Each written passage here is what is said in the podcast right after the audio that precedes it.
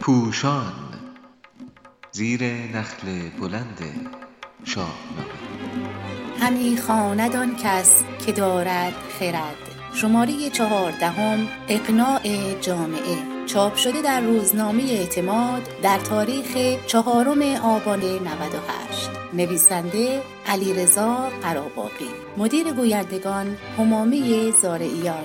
گوینده حجت پورزادگان. موسیقی از آلبوم به خاطر سنگ فرشی که مرا به تو میرساند. اثر فردین خلعتبری.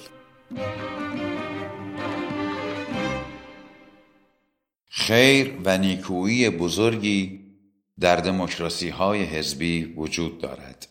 شکلگیری افکار عمومی پخته و استوار که اگر از چیزی پشتیبانی می کند یا با آن مخالفت می ورزد برای خود دلیل روشنی دارد. حزب برنامه و چارچوب هایی دارد که به عضو و هوادارش نشان می دهد کدام دیدگاه و چرا درست است.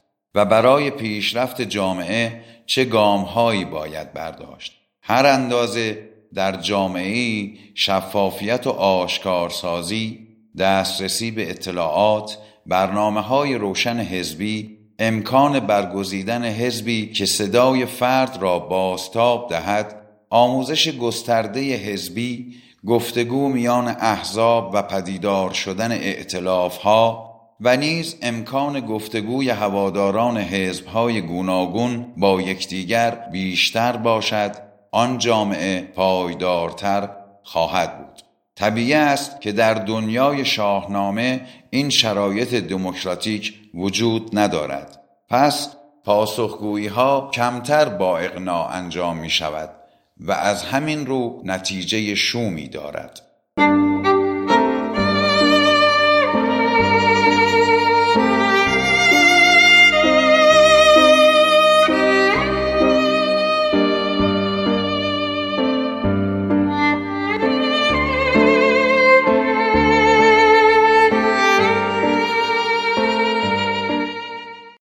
جمشید بی توجه به افکار عمومی با آن همه کارهای پسندیده ناگهان از سوی موبدان با اتهام سرکشی در برابر خداوند روبرو می شود و شیرازه جامعه چنان از هم می پاشد که هر کس از پهلو یا شهری به هرج و مرج دامن می‌زند. پدید آمد از هر سوی خسروی یکی نامجویی زهر پهلوی. سپه کرده و جنگ را ساخته دل از مهر جمشید پرداخته. هرج و مرز طلبان که شاهنامه آنان را سواران شاهجوی مینامد خود به سوی تازیان می‌روند و زحاک را به شاهی برمیگزینند.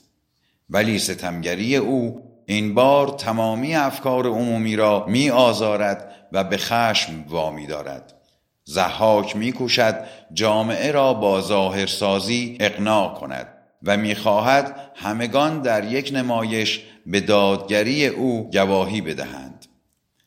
این صحنه سازی با قیام کاوه برهم زده می شود و فریدون بر تخت می نشیند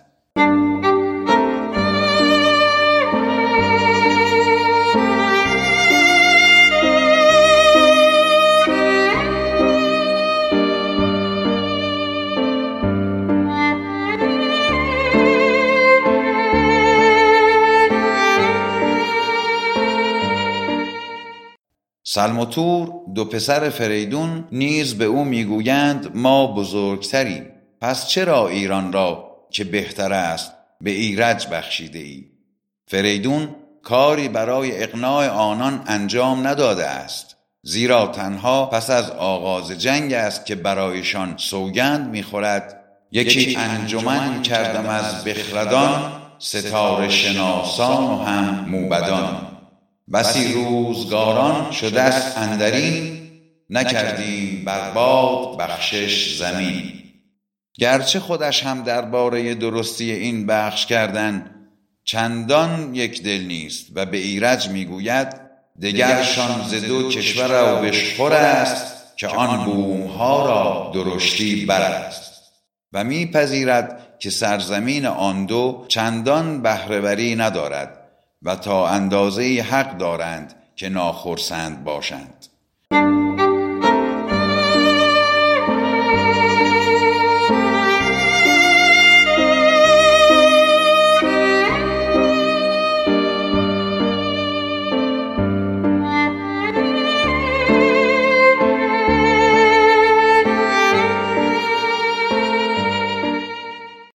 دانای توس نشان می دهد پیشینیان ما گاه به جای پاسخگویی به جامعه پریشان شده تلاش کرده اند یک سر تضاد را از میان بردارند. داستان گذاشتن تاج میان دو شیر درنده می توانست یکی از دو سر تضاد خسرو بهرام گور را نابود کند. در داستان سیاوش نیز افکار عمومی دچار پریشانی شده است و نمی‌داند کدام یک از دو سر تضاد سیاوش سودابه گناهکارند. فردوسی به زیبایی اصطلاح زدن سنگ بر سبو را به کار می‌برد. دردناک است که با شکسته شدن کوزه یکی از دو طرف حتی اگر بیگناه باشد نابود می شود و خیال مردم سطحینگر آسوده خواهد شد. آزمونهای ور مانند گذشتن از آتش انداختن در آب بریدن شکم با کارد و ریختن فلز گرم بر سینه گرچه در روزگار ما وحشیانه به شمار می آیند ولی در آن زمانها به اقناع جامعه می انجامیده است. زیرا یا آزمون شونده نمیپذیرفته و جامعه به این داوری می رسیده که او گناهکار است یا میپذیرفته و از میان می‌رفته و افکار عمومی آسوده می شده است و یا قهرمان افسانه ها از آزمون سربلند بیرون می آمده و باز هم پریشانی همگانی به پایان می رسیده است.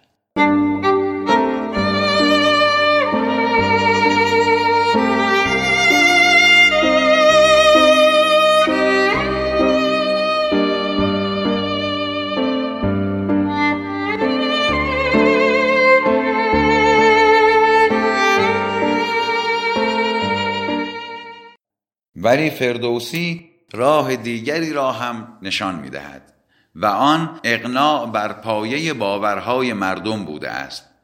در داستان زال و رودابه از آنجا که مهراب دگراندیش بتپرست و از نوادگان زحاک خوانده می شود موبدان می‌گویند فریدون و زحاک در روز شمار با یکدیگر کارزار خواهند داشت. پس عرف به این پیوند تن نمی‌دهد. خردمند توس نشان می دهد که نخست منوچهر موافقت خود را به آگاهی زال می رساند و می گوید برارم همه کام تو. و می افزاید نگران عرف هم نیست برانم که نندیشم از بیش و کم.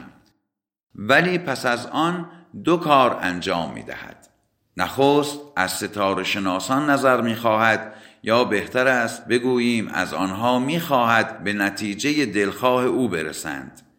این را فردوسی با دو واژه شادی و نیک با ظرافت نشان می‌دهد. زیرا منوچهر به زال می‌گوید تو یک چند ایدر به شادی به پای که تا من به کارت زنم نیک رای. زال باید شادمان باشد چون به خواستش رسیده است.